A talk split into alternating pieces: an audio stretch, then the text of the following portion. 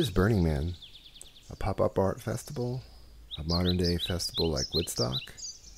Art installation? Art cars?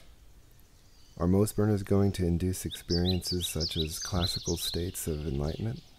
Beware of unearned wisdom. You might not be a matured vessel or the sacred embodiment of the divine fluidity taken in ceremonial spiritual practices. As in the Ark of the Covenant, the divine is revealed, but the body will be overwhelmed and perish.